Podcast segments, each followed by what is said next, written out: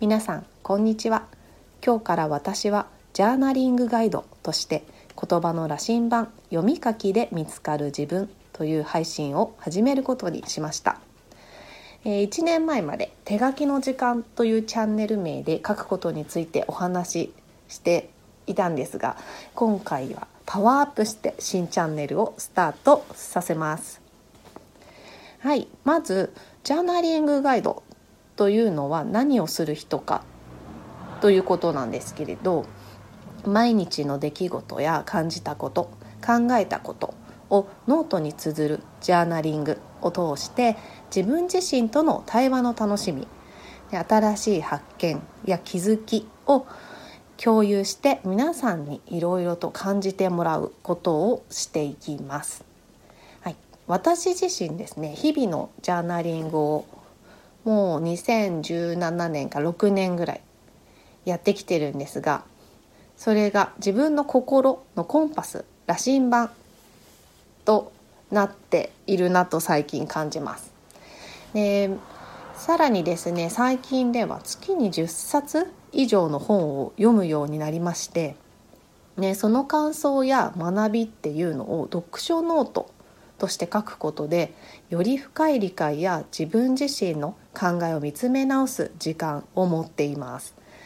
でこの配信ではジャーナリングを通じての私の気づきや発見読書から得られる感じたことや学びを中心にシェアしていこうと思っているんですが、えっと、ジャーナリングの方法ですとか、まあ、ノートにどのように書いているかなどのヒントもお伝えしようと思っています。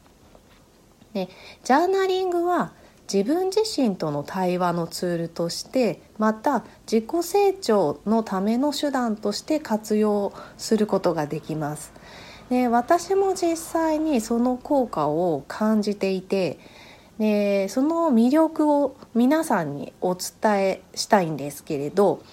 えっと、これまではねインスタグラムをメインに使ってあの発信してきたんですが今回音声配信でもっとお伝えしたいと思ってこのチャンネルを立ち上げています。はい、で今後皆さんと一緒に